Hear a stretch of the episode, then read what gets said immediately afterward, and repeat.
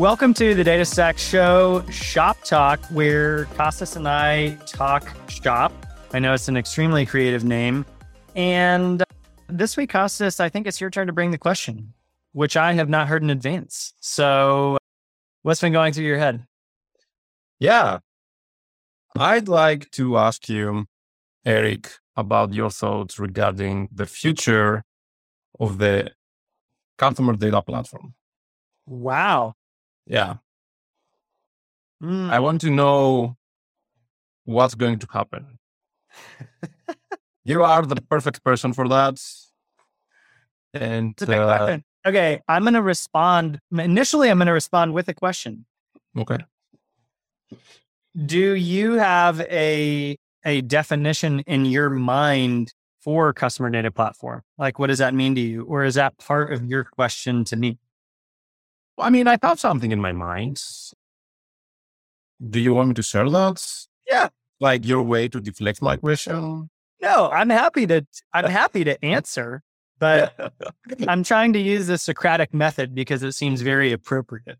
Yeah.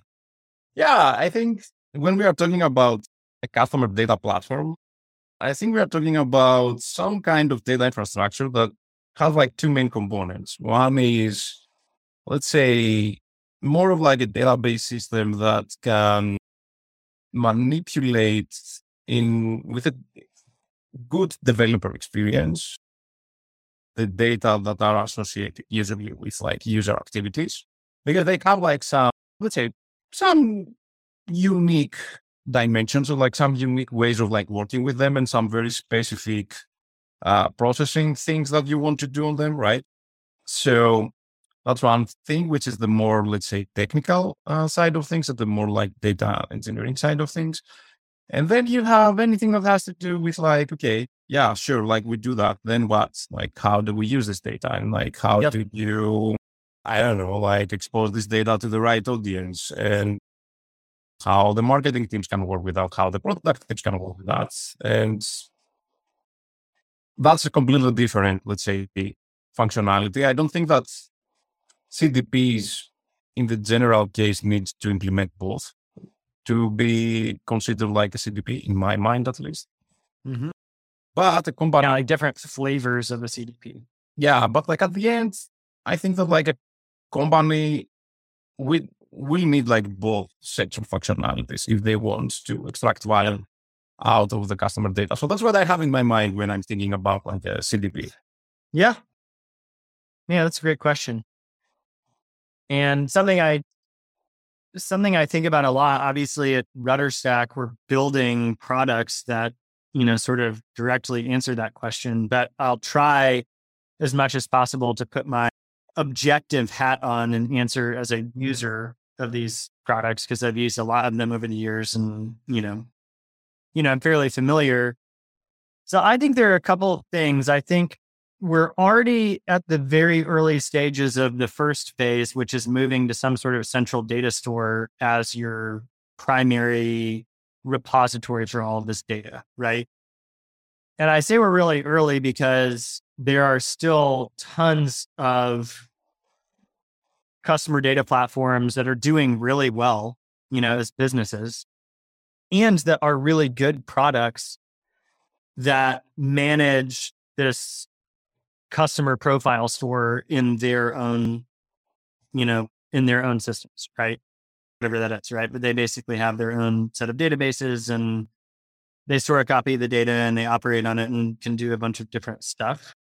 But I think increasingly that we will see that we will see that customer profile store move to some sort of data store owned by the company who's you know trying to collect all their customer data or whatever. Currently the like the data warehouse seems to be the predominant pattern that you see there which makes a lot of sense because i think you know i mean there are a lot of really great things about data warehouses but i think we also have to keep in mind the like sheer practicality of it they were already there they were already being used for a lot of different things and so literally from a convenience standpoint it just is sort of the path of least resistance, right? As the initial tool that is kind of used for that, right? You probably already have whatever you're, you're like replicating your product database into your warehouse to do some sort of analytics. You're, you know, whatever, pulling transactional data in from this system or that system, right? They're like, okay, well, if you're trying to like build, you know, collect all of your data in one place, already started that process in the warehouse. And so it doesn't make sense to try to like create something really different. I think that trend will continue. I, I actually don't know about the, it'll be interesting to see what happens in the future. I think that probably has like a lot of legs in the future, but I also think we'll see interesting different kinds of architectures that emerge around enabling that that aren't necessarily just the data lake or just the data warehouse. But conceptually, I think that makes a ton of sense. And I would say, like, as a user, I'm a big fan of that just because it sort of gives you like ultimate flexibility, which is really nice. And that that tends to be the challenge of like package, you know, at least with the ones that I've used before, is that, you know, you kind of you kind of have like and actually like most SaaS is like this intentionally, right? You build use case, you build your products to cover like a set of use cases for a set of users. And even then, though, it is a bell curve, right? You can cover like this primary set of use cases for like a certain number of users. And when you get out to the edges, you know, it's just, it's really hard to serve all of those particular use cases. Mm-hmm. When it comes to data, especially like what you can do with your customer data, manipulating it, all that sort of stuff. I think having it on your own data store, you can almost think about it as like sort of flattening the bell curve a little bit in terms of like the things that you can do, calculations. I mean, whatever, right? I mean, it's your data warehouse. So you know, the sky's sort of the limit. I also think that as the, you know, one of the big things is like, okay, this new architecture comes in, you have tools that are enabling that. And that's sort of the David, and Goliath story. But uh, I absolutely think we'll start to see some of the really, really big players like move down market towards that architecture, right? So you have like the Salesforces, the Adobes, you know, like the Oracles, right? All these gigantic companies have, I think Microsoft even, right? They all have some version of like a large enterprise CDP. And what's really interesting when you think about that is that they, a lot of these companies also, I mean, Google has a marketing cloud themselves, much more emphasis on advertising, but they also have like data stores themselves, right? And so it is pretty interesting to think about those companies also moving towards that architecture. It's a lot harder for them because their entire companies are sort of, they've spent decades building products that are not on that architecture, but that's really interesting to think about. So here's the other here's another one. So that I think is probably pretty established. I think a lot of people can like, you know, that that's not like a, a huge revelation. Here's a thought that I have that I think will be really interesting to see play out. Maybe isn't discussed as much. I actually think we'll see a lot of the logic around like acting on the data move further down in the stacks you know, so you said, well, what are you like? You collect all this data. Great. Like, what do you actually do with it? You, you know, mm-hmm. marketing needs to go drive more page views, create more leads or whatever, right? Customer mm-hmm. success mm-hmm. needs to, you know, whatever, upgrade accounts, mitigate tickets, blah, blah, blah. Product needs to like optimize towards feature adoption, et cetera, et cetera. And one of the challenges you have there is that you have a huge amount of business logic that is even if your data is not siloed anymore right? Because you like have it all in the centralized data store. So let's assume you have all of your customer data warehouse whatever right? You're and let's say you're like activating this data you know you're getting it out to all your downstream tools et cetera right? I mean those are pipelines that exist. Like that's not those patterns are like available and they're not rocket science right? There's nothing novel there. But even still you have a ton of logic that lives in these downstream tools. Yep. So for marketing, you say like, if these certain conditions are met, then like a status changes, right? Which is actually a pretty big deal. That's like kind of an event, but also kind of a user trait. Like status changes are really interesting. That happens a ton in like sales CRM software or whatever.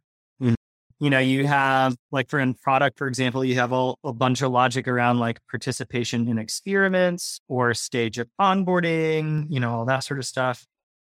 You even have a ton, I mean, the classic business logic silos in analytics, right? Where you have a bunch, bunch of complex logic that lives in reports and stuff like that, which is probably like the lowest level in the stack.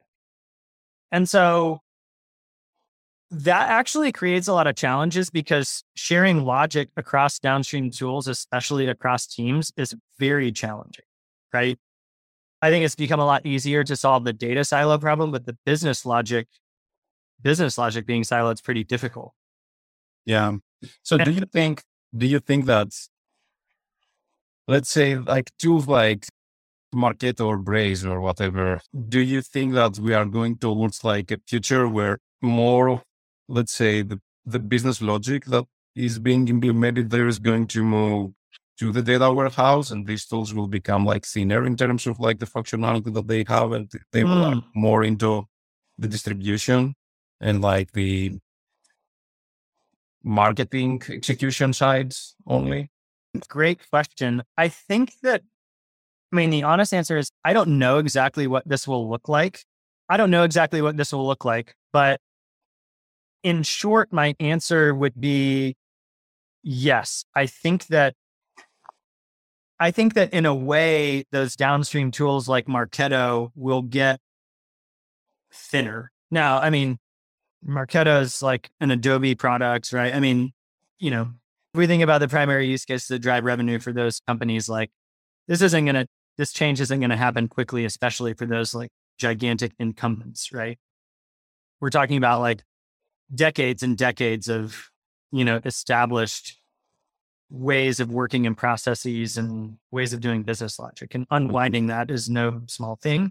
But if you think about, if you remove all of those sort of like practical barriers, if you think about having a shared logic layer, it really makes a lot of sense, right? Because you can have multiple downstream tools access that logic layer, which means that they get thinner from like a logic standpoint. And ultimately they kind of become like more of a last mile mechanism as opposed to like a keeper of business logic.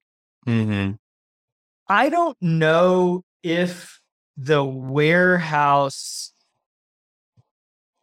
it almost has to be like a layer on top of the warehouse. It almost has to be a layer on top of the warehouse. I don't know if the like it's you know is it something that Snowflake will build like into their ecosystem? Like I don't know, really I think in the way they do already, like the this whole thing of like data applications. I think Mm. that's what is like actually targeting, or it's a good use case for that. Like how you can build yeah, it's a great point.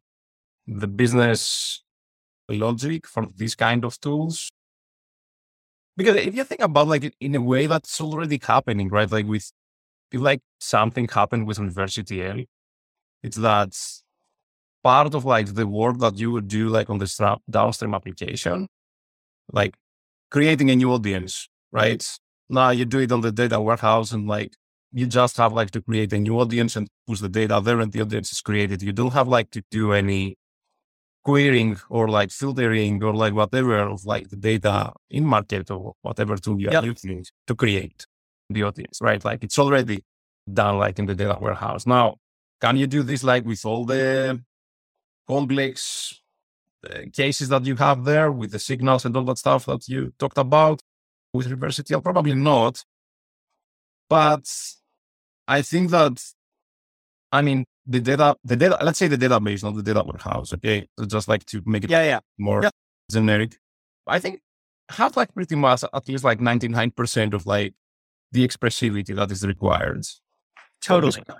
for this kind of jobs, specifically for like the stuff that you're doing like with marketing, right? Yep. At least like from the use cases that I have seen.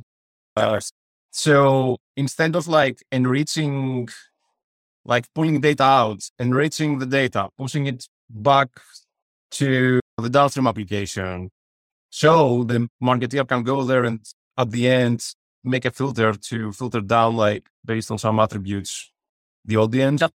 Why not do that like in the data warehouse, right? Like it's, it's a complete waste of resources, like and time, like going back and forth to do all that stuff. So that's what I'm uh, I'm wondering. And I, I, I'd love to learn more about like what is missing, let's say from the Databricks and Snowflakes of the world out there to make this happen. Yeah. Because we are not there yet, right? I think it's this is what I think is interesting. Uh, You, I agree 100% that the expressivity, like the functionality from like an expressivity standpoint is definitely there. When I said like, is the data warehouse a place? I guess what I meant is like, it's more of a question around the interface, which we've actually talked about on a couple recent shows, right? what does the actual experience of the end user look like? Now we were talking about sort of developer experience and how they interface with whatever Mhm. or something like that. And that is a really tricky question, right? Because one of the big reasons that a lot of this logic has remained in these downstream tools is because it is really easy for those downstream teams like marketing to interact with an, an interface that ultimately produces some sort of logic without being super technical. Um, to your point, though, it is becoming increasingly technical, right? And the place that a lot of those base operations are done is increasingly becoming some sort of database, right? And yeah, it is interesting to think about, you know, the I'm gonna take reverse ETL as an example, right? Which is a weird example because like that companies have been doing this pattern for years and years, right? It's not necessarily something new. Really, what reverse ETL is, is just an interface that allows, that makes it easier to like interact with a database and then, you know, sort of like orchestrate it, whatever, right? Like scheduling mm-hmm. jobs and all that sort of stuff. You don't have to do that manually, right? It really is just a basic interface layer. Yep. For pipelines that existed for a long time. I will say though, one, there are two things that come to mind that I think are really helpful examples of patterns. So, and we'll use like reverse ETL as one, and then I'll actually use great expectations as the other example because they show this dynamic happening in two ways. So, if you think about reverse ETL, like one interesting pattern there is that ultimately what's happening is that you're building logic in some sort of, sort of interface and then it's producing that logic in code under the hood, right? Like, I mean, and essentially that's SQL at this point, right? Like, okay, I, I want to like get some data from the warehouse and pull it into Salesforce or Marketo or whatever, right? And so I use this interface to interact with it. And ultimately what it's doing is producing SQL under the hood that runs an operation and sort of, you know, executes that or whatever. Mm-hmm.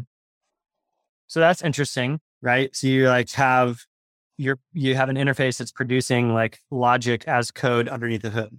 Mm-hmm. Great expectations is interesting because it's the same concept but in the other direction, right? You define d- data definitions and great expectations. I don't know if you remember this, but it Mhm. automatically produces human readable documentation for those definitions, even though you're essentially like it's a Python library, right? Yep. And so you're making definitions in a Python library using Python, and it literally produces like human readable documentation. Mm-hmm. So those two patterns I think are really instructive for thinking about potentially the ways that this could look in the future. But, you know, I don't have a crystal ball, so we'll have to see. We'll see. Indeed, indeed. Is that the buzzer? That went by really fast. Did I talk too much? Oh, we both talk too much. It's okay. I mean, that's why we are doing this. Indeed. All right. Well, thank you for joining us for Shop Talk, and we'll have more good, tantalizing conversation for you on the next one.